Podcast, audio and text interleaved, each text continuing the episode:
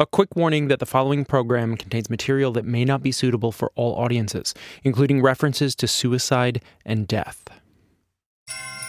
Tis the season for dogs wearing bow ties, for warm tidings and cute turtlenecks, for good cheer, okay food. It's the holidays. I'm Nora McInerny, and this is Happy Ish Holidays from the American Public Media podcast Terrible. Thanks for asking. That's the name of our podcast. And each week on our show, we ask people to give honest answers to the question, How are you? And this is a season that could use a little more honesty. With all the ho ho ho's and family get togethers and all the well meaning coworkers, this is somebody who doesn't visit our office very often, but you know when he does, He's he's very he's a very friendly guy. I don't have any problem with him.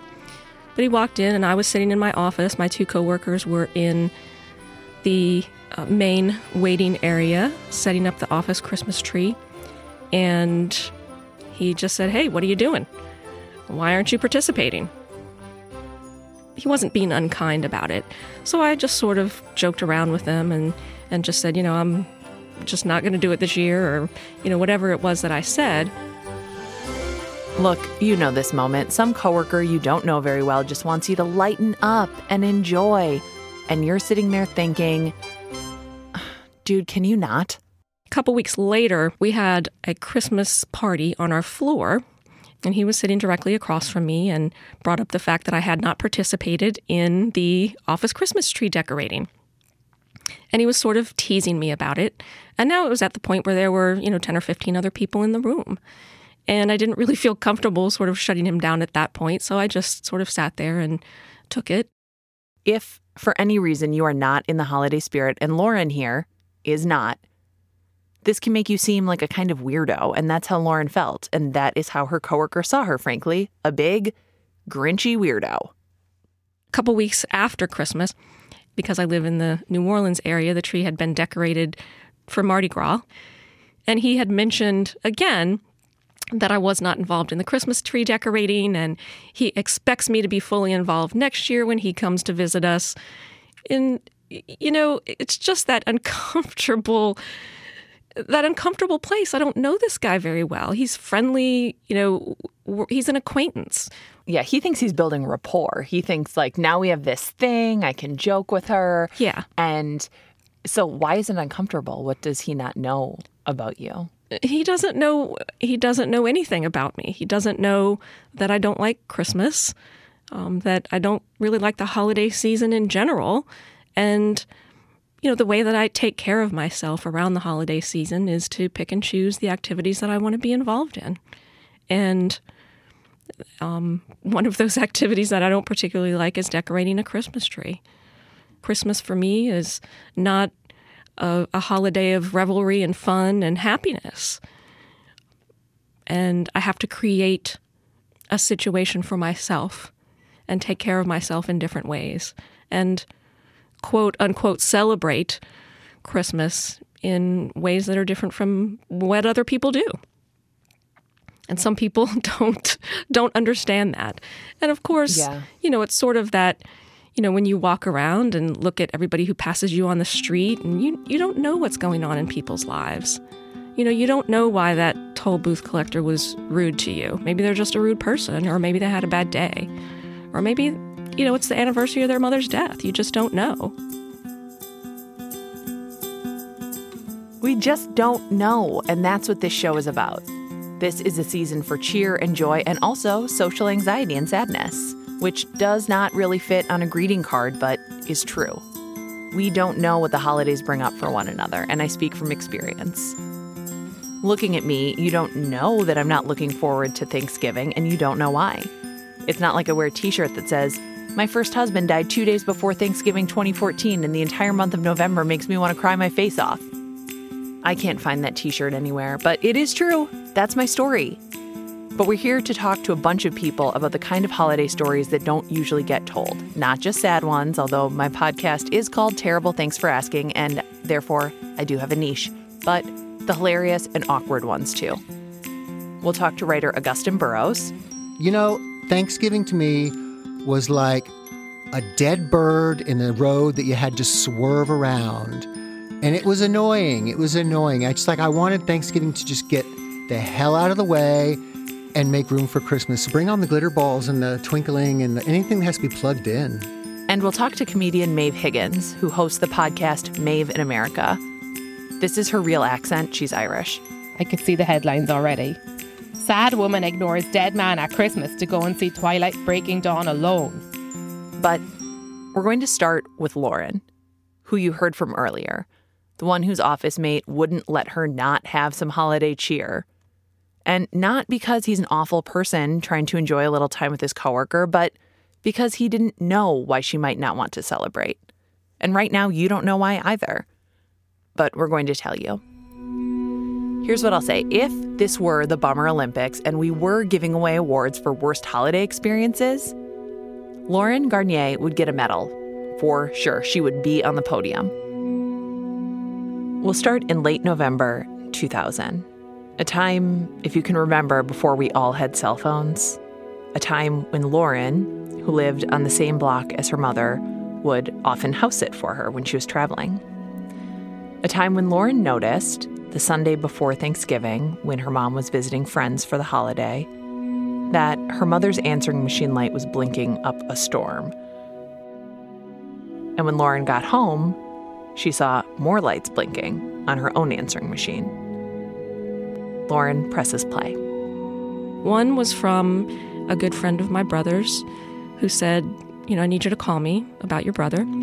And the other one was from the San Francisco Medical Examiner's office. And my brother lived in San Francisco. The medical examiner is calling about her brother. And Lauren knows what the word for medical examiner is. She knows the coroner is calling about her brother. She doesn't know why. And that's how she finds out. And I think I said out loud, "My my brother is dead." And my husband said, "You think so?" And I said, "Yes, I do." But I was still in that place of denial where you're like, "Okay, this is a mistake and you know, I'm going to call my brother right now and he, everything's going to be fine." But instead, her husband called the medical examiner back, and Lauren watched his face while they spoke. And then his eyes closed tightly and he sort of winced and he just let out a big sigh. Like, and I knew at that moment that my life would never be the same. Ever. And for the first time in my life, my legs could not hold me up, and I collapsed to the ground and just started screaming, just screaming. And my husband, my boyfriend at the time, was still on the phone trying to have, you know, a phone a conversation with this person and be polite as I'm screaming in the background. So he has to walk out of the room and leave me there on the floor. And I hear him say as he's walking away, Yes, that's that's her. That's her." And when he got off the phone, you know, he came over to me and at that point where I was able to stand, I just wanted to run. I just I just wanted to run away. When you know that everything has changed forever, it's just you want to go back right at that moment. Lauren's brother was an avid cyclist, and in San Francisco, the cycling community has a tradition. When a cyclist dies, they hold a memorial ride in the city, and a pack of cyclists takes the bike on one last ride through the city before throwing it into its final resting place in the San Francisco Bay. That's what Lauren's little brother was doing on November 17th, memorializing a fellow cyclist with a ride through the city he loved. It would be his last bike ride. A tractor trailer came up behind the, the group of cyclists, and my brother was near the back. And even though it's legal in the state of California for cyclists to use the full lane of travel, the truck driver was uh, inconvenienced by this. And according to witnesses, there was a verbal altercation between the truck driver and, and, and some of the cyclists, including my brother. At which point, he threw the truck driver threw a block of wood out the window towards my brother. And the next thing that happened is that he sort of swerved into the oncoming lane. There, were, there was no other traffic coming, but when he swerved into the oncoming lane and my brother was right in front of the truck, he ran over my brother and kept going. And despite the, the fact that his truck ran over a human being, and he had to have known that, um, the, the, the other cyclists had to surround his truck in order to get him to stop. But he said it was an accident. Uh, he spent a total of eight months in jail and paid a $500 fine after he was acquitted of misdemeanor manslaughter and convicted of misdemeanor assault. That was the Sunday before Thanksgiving. Lauren and her parents headed to San Francisco to hold a memorial service. Their trip spanned Thanksgiving Day, which they spent the only way you possibly could after your brother is killed in a road rage incident. My mother and father and I ate at Denny's in San Francisco because I think that's one of the only places that was we could find that was open. It's the Denny's slogan. Yeah. We're the only place that's open. Nothing else is open. Here you go. Denny's, when you have no other choice. right. That was 17 years ago. And every year, Thanksgiving comes around again. And with it, the anniversary of her brother's death. For a long time, I really wasn't wise enough to figure out this is what I need to do for myself. I would just be like, okay, this is what I'm supposed to do. I'm going to go here and there and I'm going to do what I'm supposed to do. And I would end up sitting, you know, in the corner, not talking to anybody or, you know, just, just sort of isolating myself from, from the rest of the group because it just didn't feel right. Lauren would reinvent the holiday for herself every year. And then, in 2015, Lauren had a moment. She and her husband decided to go on a cruise on Thanksgiving Day, we were leaving one of the ports. It was in the evening. You know, we had gotten back on the ship, gone back to our room. It was just sort of dusk. The sun was just barely setting, and we start pulling away. And off in the distance, I go out onto the balcony. My husband said, I'm going to take a nap. I said, okay. I go out on the balcony, and off in the distance is a lightning storm behind a wall of clouds. And I put my headphones on and I turned on this music. And even though I hadn't done it all week, I just started bawling my eyes out. And I was hoping that the other people who were standing on their balconies couldn't hear me hysterically crying, but it felt so cleansing. And eventually, when all my tears were gone, it started raining at the ship, and I was standing on the balcony getting rained on, and I felt like it was just cleansing away, like all of my tears and the rain were just washing away everything that I had felt for all those years. And, you know, I can't say that it's gone, but it was an experience that that I'll never forget and I'm I'm glad that it happened on a day that has been meaningful to me for a not so great reason in the past, and I was able to give it new meaning. This year, Lauren has found ways to make Thanksgiving tolerable. Just spend, you know, spend a day with my husband in the French Quarter, seeing the sights, eating good food. You know, it doesn't have to be about Thanksgiving. It's just about the day. It's just a day. It's just a, a, a Thursday off. Yeah. like, oh yeah, it's Thursday and I happen to have off from work. Let's go let's go eat lunch. Not at Denny's. Not at Denny's. I'm Nora McInerny, and you're listening to Happy ish Holidays from the American Public Media podcast Terrible. Thanks for asking. When we come back, what do Twilight, Christmas, and Irish accents have in common? Maeve Higgins will have to explain it to you. Stay with us.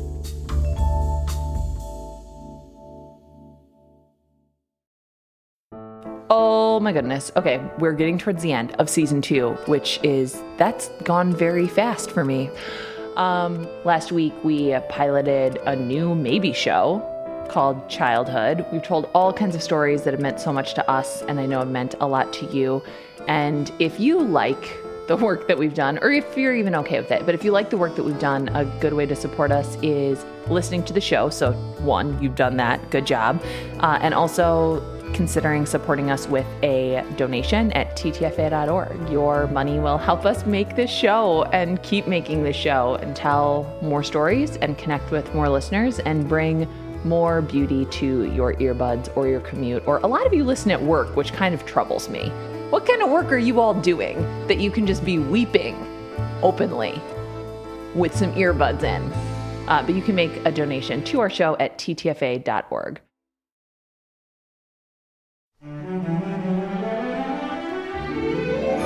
This is Happy ish holidays from the American Public Media podcast Terrible. Thanks for asking. Where we talk about how the holidays might not be all nutmeg and cocoa and turtleneck sweater models. I'm your host, Nora McInerny. I desperately want to be a turtleneck sweater model. That's not the point of this segment, though. This segment is about Christmas miracles, which comedian and podcast host Maeve Higgins knows all about.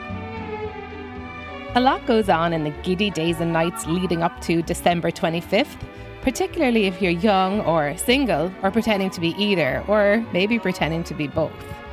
There's so many parties, so much mistletoe, and that looming deadline of New Year's Eve makes everybody that bit more approachable. Had you seen me running down Dublin's O'Connell Street around that time of year, you'd have said to yourself, Say, here comes a Yuletide honey now. That girl sure is ready for Christmas well, cool accent, but actually you'd be wrong. I was running along, squinting against the icy wind, trying to get to the movie theatre in time to see Twilight Breaking Dawn. That was my big hurry on December 22nd a vampire wolf teen romance. I was going to see it alone. I passed the nativity scene by the spire, fenced in by chicken wire on a traffic island, just like it would have been in old Bethlehem. Most of the major players were represented Mary, Joseph, the donkey, but Jesus wasn't born yet, so they all gazed with fixed adoration into an empty crib. A baby due in a few days, but Mary's pregnancy still wasn't showing. Talk about a Christmas miracle. Across the street, lying face down on the dirty, frozen footpath, was a large, red haired man. Like everybody around me, I slowed down, but I kept walking. These were my thoughts upon seeing him, in the order that I thought them. 1. I've never done a first aid course. 2. I could try to help, but what if he wakes up and punches me? Somebody else should do it. 3. I don't want to miss the part where the adult wolf falls in love with a vampire baby. I'm already late and I still haven't bought my movie theatre snacks. 4. What if that man is dead? Five, what if there are cameras and they play footage on the news of me running past the man's dead body to get to the movie theatre? That last one really stopped me cold. I could see the headlines already. Sad woman ignores dead man at Christmas to go and see Twilight Breaking Dawn alone. I ran back, knelt beside the man, and said, Excuse me, mister, loudly. Nothing. I looked down at him. His clothes were too small for him. His face and hands were dirty in that gotten used to it way. He smelled like cider and the city. I took off my mittens and pressed his wrist, looking for a pulse. I couldn't feel one. Then I pressed my own wrist and I couldn't feel a pulse there either. I think I'm just bad at feeling pulses.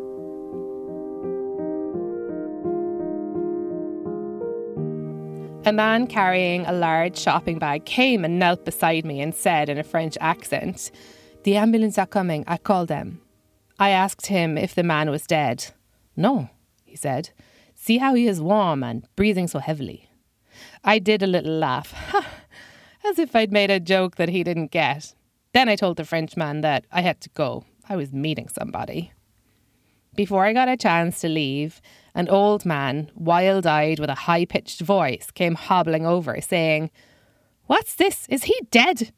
He began poking the unconscious man with his walking stick. And I said, Oh, hardly. He's warm and he's breathing quite heavily. The Frenchman added, Do not worry, madame. The ambulance is coming. I called them. He called the old man madame. The thing is, the old man was androgynous looking, not in a sulky he she model kind of way, more like, I've got a light beard and a large bosom kind of way. Fortunately, the busty old man didn't notice the mix up. He was too distracted by the accent. Ah, listen to you, a Frenchman. We call you froggies. To my relief, the Frenchman missed the slur, but unfortunately, he inquired after it. Uh, I'm sorry, madame, you are speaking a little too fast. Realizing suddenly that he had been mistaken for a woman, the old man was irate. Madam, are you blind, Froggy? I'm not a madam. Confusion fell over the Samaritan bon. Excuse me, madam? I am a fella, and you're a blind froggy, so you are. The Frenchman looked beseechingly at me for a translation, so I said as kindly as I could manage, This is a man, not a woman, and he says that you are a frog, like a blind frog. The Frenchman apologized and said he was indeed a blind frog. The old man softened. That's okay. Everyone thinks I'm a girl. It's because of my hair. My eyes were drawn once more to his chest, but I hate when guys do that to me. So I looked him in the eye and I said, Yeah, that must be it. And so we stood there, the three wise men, reluctantly taking care of our giant, extremely drunk, red haired baby Jesus, asleep on the road. Eventually, the medics arrived and shone a torch into the fallen man's eyes. As he stirred, one of them asked, where were you going before you fell over? He came to, dazzled by the flashlight and the twinkling Christmas lights overhead, and said in just about the saddest voice I've ever heard, Home. I was trying to go home. My heart, finally and correctly, went out to him. Where is home? asked the medic to this clearly homeless man. Everybody leaned in, waiting, and the man said, Ah, Jesus, it's Egypt. Where'd you think? I walked away as the old man said the shopping bag was his, and the Frenchman politely described its contents to a policeman to prove ownership. As I crossed the street to the movie theatre, I believe I heard him mention fennel. That was Maeve Higgins, a comedian and the host of the very funny immigration podcast, Maeve in America.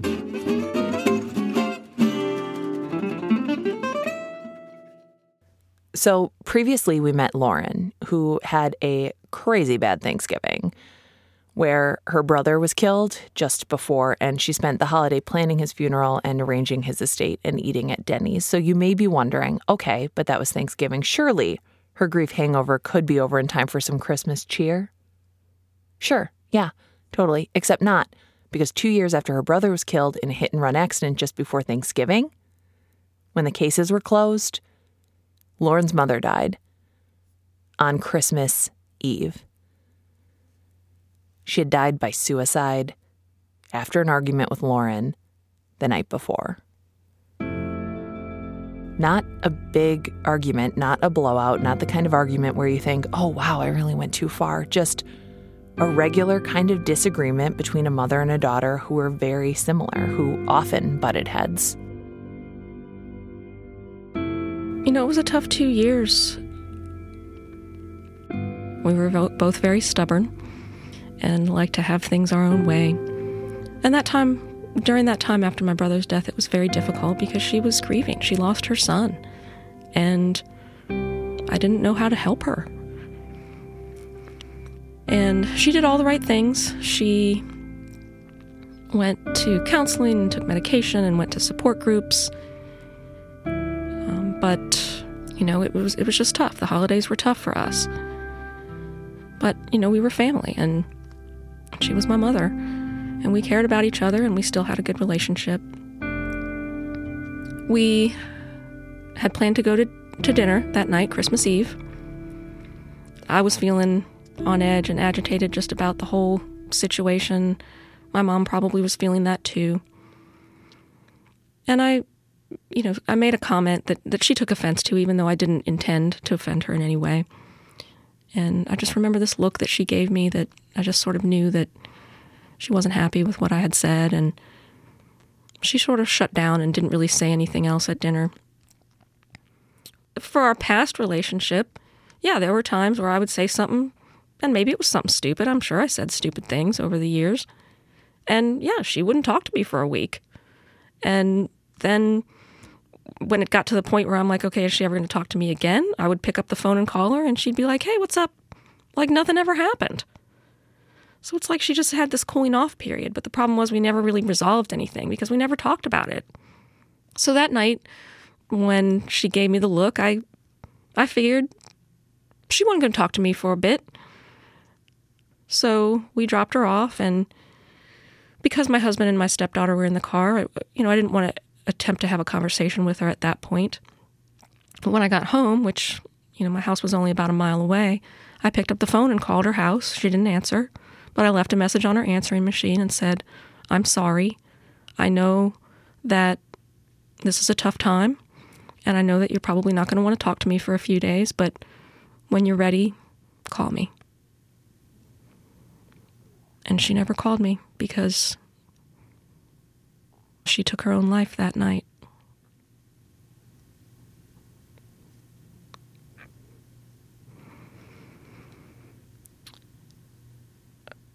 Not not something that that I or anybody else in her life ever would have anticipated. We weren't planning on spending Christmas Day together because she had plans with a friend and I had plans with my husband's family. The next day, December 26th, my husband was actually trying to get in touch with her because she needed some boxes and he was going to drop some boxes off. And she wouldn't return his call, which I thought was unusual because even when she was angry with me, she always loved my husband. And when she didn't return his call, I thought something's wrong. And my husband and I went over to her house in the afternoon. I knocked on the door. There was no answer. I used my key to get in, and I saw on the living room floor uh, an empty bottle of wine and an ashtray, and sitting in front of the stereo. And that feeling of knowing that something was wrong, but still being in denial, I really thought that she was you know, potentially in a severe state of depression and that she needed help and that I had somehow caused that. So I was ready to, you know, get down on my knees and beg for forgiveness. And I ran around the house looking for her. And when I found her, it was too late. And she was wearing the same clothes that she was wearing at dinner on Christmas Eve.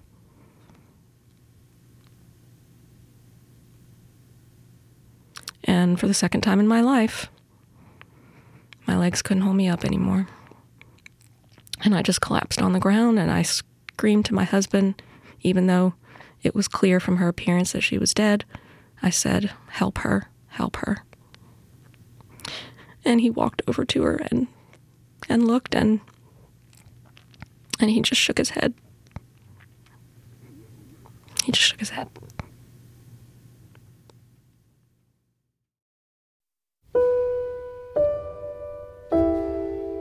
Back in the beginning of the hour, we mentioned a coworker of Lauren's who really, really wanted her to help decorate the Christmas tree, but Lauren didn't want to participate for some reasons that are obvious to us who've heard her story, but reasons that are not obvious when you're just coworkers who see each other occasionally, which is an important distinction because that coworker isn't a bad guy for trying to get Lauren to help decorate. He's not trying to upset her. He's operating in a world where the holiday season is a happy time filled with magic and presents and tinsel. It's a world that Lauren doesn't live in anymore, but it's a world that she doesn't want to ruin for anyone else. My husband's former colleagues have a traditional Christmas Eve brunch every year, which I've always, you know, sort of been expected to attend. And this wasn't instituted for, you know, several years after my mother's death, but at one point, I think it was about four years ago. It was a rough week leading up to Christmas Eve, but I think I woke up that morning and thought, well, I feel okay, so let's just let's do this. Let's let's go to brunch. We get there and I walk inside and I immediately feel that bubble the grief bubble around me because everybody's sort of laughing and talking about random stuff that I'm like, why does any of this make a difference? My mother killed herself on this day. What are y'all talking about? But but that was just in my head and it didn't come out of my mouth. And just one point I just started bawling. I just I just busted out crying. And I ran outside and tried to collect myself. And my husband came outside. Are you okay? You okay? I'm like, yeah, I'm okay. I'm just, you know, wiping my tears. Like, okay, let me get my stuff together. Okay, let's go back inside. Go back inside. A few minutes later, you know, busting out crying again.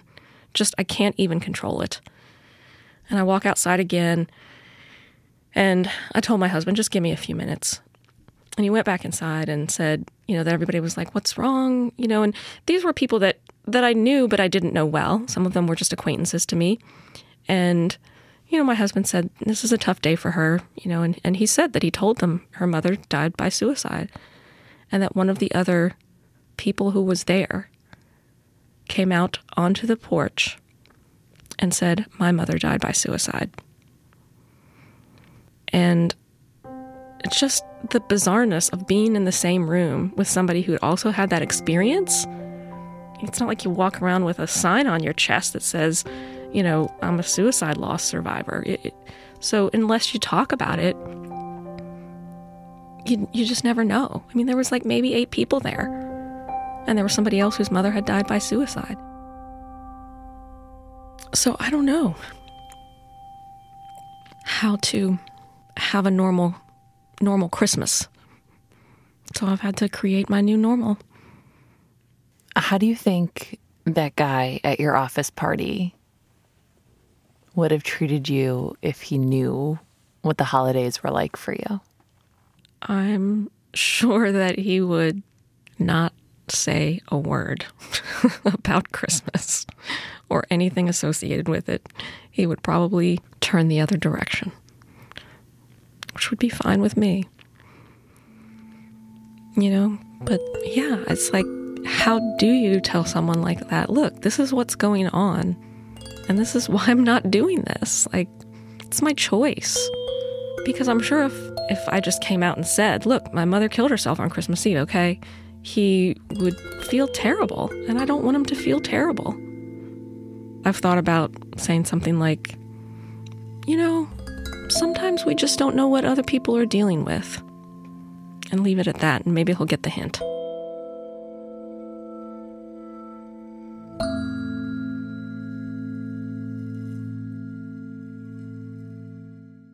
We're going to take the hint and take a quick break. And when we come back, memoirist Augusten Burroughs shares his run in with a prominent holiday figure. That's when we come back. Earlier in the show, we talked to you. Straight up, we begged you. We begged you to make a donation to this show at ttfa.org. Uh, your money helps us make a show, but it also helps us create experiences for our listeners. And a very important one for me is something that we've called the Terrible Club. It is a little Facebook group. It's not even little anymore. Now there are hundreds of us, hundreds of our show's biggest supporters and fans.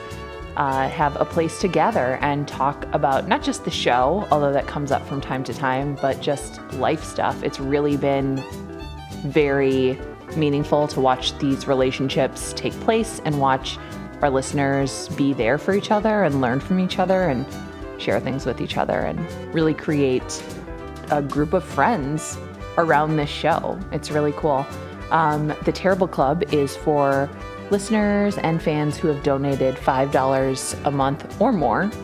So I'm in it. I made it. I made the donation. I got in the club you can make your donation and get your invite to the Terrible Club at ttfa.org. Okay, back to the show.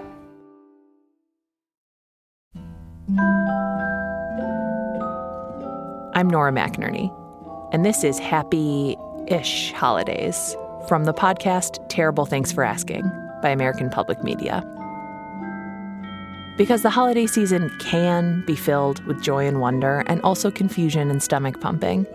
So let's talk about that with memoirist and very humorous person, Augusten Burroughs. I always, um, I was, I just was fixated on Christmas. Like I remember when I was eight, that was a, um, the year my grandmother, Carolyn, Jack and Carolyn from Lawrenceville, Georgia. Um, my grandmother was, so she had blonde hair and she always wore a mink. And she wore mink trimmed slippers, like little high heeled sort of cha cha heels with mink trim on them. She always slept with a pearl handled gun under her pillow. Um, she chain smoked Marlboro Red. My grandfather was gruff, um, and he he was like a Nyquil salesman. Um, but then he sold other things, and he made a lot of money. And um, they they married when they were uh, fifteen, and they would get in their Cadillac Fleetwood, this silver Fleetwood with blood red leather interior, and they would drive north from Lawrenceville, Georgia, to Little Shutesbury, Massachusetts, at like hundred miles an hour and I used to just love sitting in the back of their car because it smelled like, oh, it was the most incredible smell of like the red leather with Lavoris mouthwash and cigarette smoke. It's like you could almost smell the diamonds and then this musky undernote of mink. You know, it was like the best smell. So they came one year and uh, my my mother, in her Mellaril sort of, you know, drug induced stupor, opened the door, and there's my grandmother and my grandfather. And they have a life size Jesus Santa next to them. And I say Jesus Santa because I had conflated the two like my whole life. And this was sort of the moment when I realized it. But I just always, it seemed to me that Jesus and Santa were kind of the same. I mean, I was never raised with any faith at all, so all my theological training came from television. So it was like Davey and Goliath and The Grinch Who Stole Christmas and Charlie Brown and The Three Wise Men. So to me, it's like one minute, you know, I was told the magic of Christmas was this jolly man in a red suit slinging a sack of packages around, you know, over his shoulder and climbing down your chimney to grab his cookie and then give you presents. But then the next minute, if you change channels, it was drilled into my head that actually the real meaning of Christmas was Jesus, who's just, you know, a little baby on a stack of wheat in a barn. And then they would show Jesus grown up into like this hippie, dressed in a skimpy little outfit like what Ginger wore, you know, on Gilligan's Island. And he would sort of prance around this grown up hippie Jesus and cast spells on kids with hare lips and, you know, other deformities. And he would make the cripples magically rise from their wheelchairs, which I guess he had given them for Christmas as presents in the first place. So I was completely confused by by the whole Jesus Santa thing. And if And they both know if you're good or bad. well, that's exactly it. It's like my manic depressive, heavily medicated mother opens the door to her in laws, my grandparents, and there they are with this life size stuffed, you know, Jesus Santa in a red suit with black shiny boots. I was like, it's Jesus, it's Jesus, it's Jesus. and my grandmother was like, you know, honey, what? What did you say? This is Santa, honey. This is, you know, she bends down to my level. Honey, why did you call Santa Jesus? And I was like, cause he's here and he's Jesus. Yay, you know, and she was really like freaked out. My grandmother was like, Isn't he learning the King James Bible? You know, to my mother. And my mother's like, He's not taking Bible classes. Meanwhile, my grandfather's, you know, he's just pouring highballs and, you know, turning around in the kitchen with this gigantic, you know, five and a half foot Santa knocking things off the counters. And I'm just delirious. So we go in and they place Jesus Santa next to the Christmas tree after my grandmother has lectured me and said, "No, honey, Santa Claus, Santa Claus lives in the North Pole, and he only flies through the sky once a year to bring presents. What Jesus actually lives up in the sky, and he's always there. He doesn't live in the North Pole, and he, you know, creates miracles, and they're not the same at all."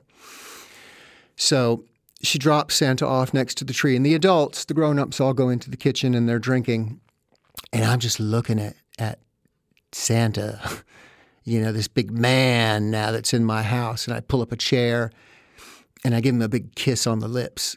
And as I do, I inhale, and he smells like well, he smells like beeswax, like a candle, which happened to be one of the smells you know in childhood that I just loved.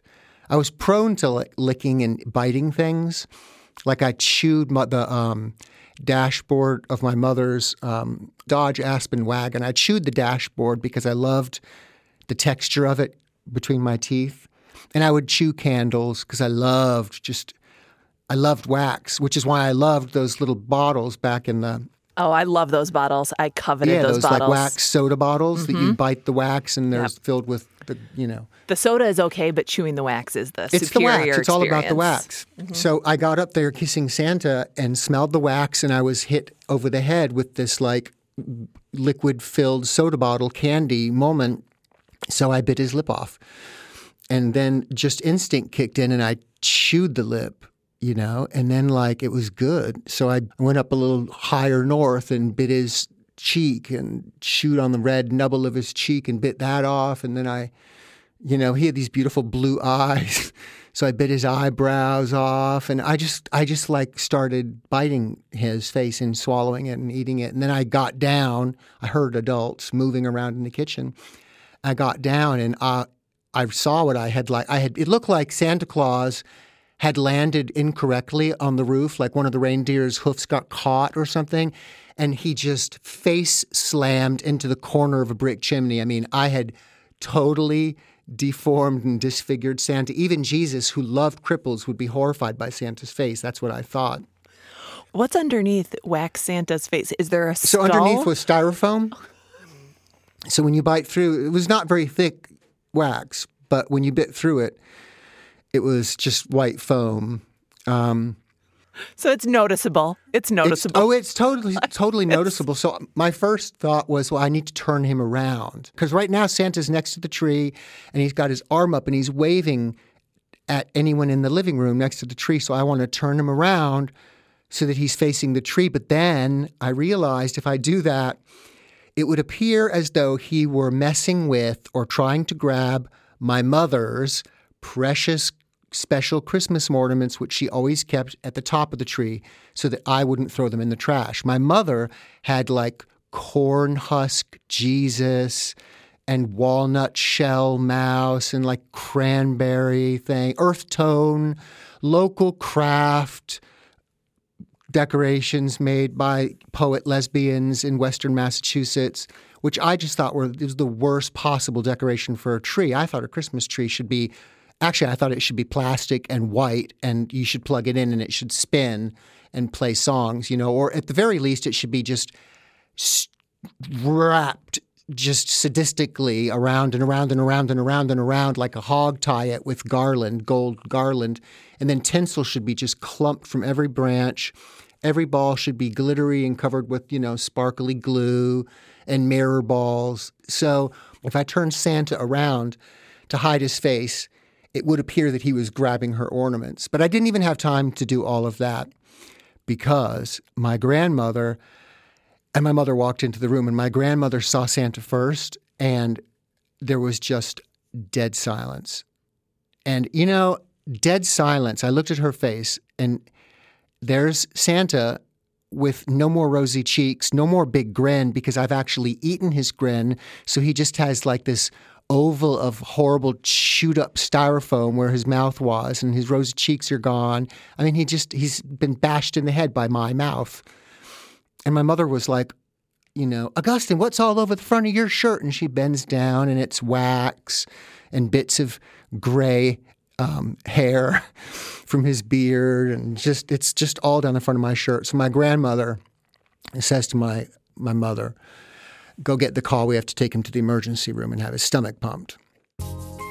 So there I am, strapped down to the gurney in the hospital with this tube down my throat, horribly uncomfortable. Um, and I can see chunks of Santa's face as they're suctioned out of me down this clear plastic tube and wherever they go, you know, and away. And I'm just thinking, like, wow, so, you know, I have like now Jesus totally hates me because I've been calling him Santa. I have been writing to Jesus every year the most incredibly bossy letters. Like, well, I didn't get the fish tank last year, so you know what? You better up your game this year because I want the brown bike with the Schwinn with the banana seat. And, you know, so Jesus hates me and I'll be burning in hell for all of eternity because I've confused him with Santa.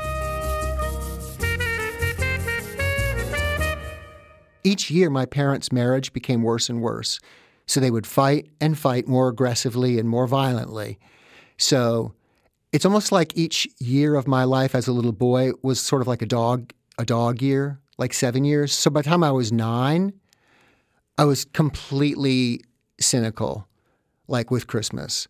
I was owed every single thing I wanted at Christmas as payment for living with these two horrible people who hated each other and made my life a living hell every single day. I really felt that. It's like I would give my parents a list. I would have drafts of it, and I'd be like, here's your list. Option A, you know, I want the LED watch with the gold plating, and I want a, a saltwater aquarium with actual sharks. And then I would have it broken down into categories. Mother chosen, mother selected B category gift, mother selected C category gift, you know, never. And the reason for mother chosen is because my father, um, one year, did the Christmas stocking. And I open it up, and there's like this weird brand of like cheese crackers. Because my father gave me presents from his own Depression era Christmas. And I remember opening the stocking and finding his like buffalo nickel, you know, and his pencils that his parents had given him, and he was so excited. You know, that's what I, you know, we used to fight over those pencils. Those are number one lead pencils, son. We used to fight over those in school. And I'd be like, yeah, we fight with them at school. And Kim lost her eardrum because of them. And that's why we have to use flares. And you can keep this nickel with a cow on it. I don't want it. And don't ever buy anything from me again. And I'm thinking that when I open my stocking, there should be like gemstones or, you know, gold. You know, I was a greedy little kid who liked shiny things. And one year, my father, I was nine, and my father said, Well, you know, son, when I was about your age, I had a chimpanzee. I got a chimpanzee for Christmas. Yeah, my granddaddy brought it over. And I was like, No, you're lying. You did not have a chimpanzee. And he was like, Yes, I had a chimpanzee. And I just imagined this chimp, you know, in like dungarees, you know, with like a straw hat and a pipe. And he was like, It wasn't one of these chimps you see on TV in an outfit. You know, it was just a chimp and it was the meanest thing. And it would throw feces at you and it growled at you like the worst kind of dog ever. And I just thought, Well, it growled at you because you're like a little pansy child with your cheese crackers and your buffalo nickel and your little, you know, number one lead pencils, of course it hated you. It would love me because I would give it a tambourine and a glittery jumpsuit. And my mother, hearing this, you know, she sort of wakes up. She's been staring at the salt and pepper shaker on the table, lost in her Mellaril or Haldol stupor. What? And my mother's like, you know, I had a goat. My my daddy brought me a goat. We didn't even live on a farm and we had a goat, and it would follow me from room to room. It lived under the house and followed me from room to room, and it would knock its horns. And I heard this. I heard my mother at my age got a goat, and my father at my age got a chimp. So I said to these two people, "That's it." And I tore my list right up, and I said, "I want, I want a horse, and I don't want some used, you know, glue factory horse. I want a brand new horse. I want a pony for Christmas, and that's it." And if I don't get this pony, you two are going to be very, very sorry. So there were still weeks to go before Christmas. And my mother was, you know, taking me to the department stores. Oh, look at this record player with an eight track tape player. Wouldn't this look nice in your bedroom? And I was like, no. I mean, I would not get off the pony. It was all I wanted. So on Christmas morning, I woke up and the tree was just packed with presents, and I'm opening them. And it's everything I wanted, including the gold nuggets I had insisted on. I wanted gold nuggets. And there's even a saltwater aquarium like I had originally wanted. And so I asked them, Where is it? Where is it? Is it out back? Is it tied up under the deck? And they were like, Honey, we looked. We could not get a horse. We, we don't have the property to have a horse. There cannot be a pony. And that's when I just burst out laughing, maniacally, like a little demon child, prancing around the room, throwing wrapping paper, tossing, you know, little ribbons in their hair, laughing at them and being like, I didn't want any damn pony in the first place. You two fell for it. My mother realized that I had um, manipulated them. They were suckers because they couldn't get the pony. They got me everything else. And then um, they took it all away from me and sent me to my room. And that night, they, uh, Danny let me out for dinner and there was ham, and it was ham with the cloves in it. But my slice of ham didn't have a clove. And my mother's like, she puts her palms on the table or her fists, and she's like, pick a hand. So I point to one, and she opens it up, and there's a clove in it. So I take the clove, and I love, I mean, I just love the clove. That's like the best part of the ham, clove. And then she's like, she's still got her hand out, and she's like, go ahead, pick a hand. So I point to that hand that I didn't pick. She opens it up, and there's like a little gold nugget in it. So that was the present I got to keep. Memoirist Augusten Burroughs. I'm Nora McInerny, and this has been Happy-ish Holidays from the American Public Media podcast, Terrible. Thanks for asking. We hope this time with us has been a little gold nugget in the palm of your hand, something shiny to accompany you through the season. If you like what you hear, you can subscribe to our show on Apple Podcasts or listen online at ttfa.org. Our senior producer is Hans Buetow. Our interns are Jacob Maldonado Medina, Emily Allen, and Marcus Arsbold. Hannah Meacock Ross is a close personal friend and also our project manager. Our music is by Joffrey Wilson. Our boss is Nathan Toby, and I, I, ho- I hope he has an okay holiday season. I've really stressed him out lately. Happy-ish holidays to all, and to all, a good night or good morning. We have no idea when they're airing this. Good afternoon? Good time for everyone. An okay time. We wish you an okay time. Bye.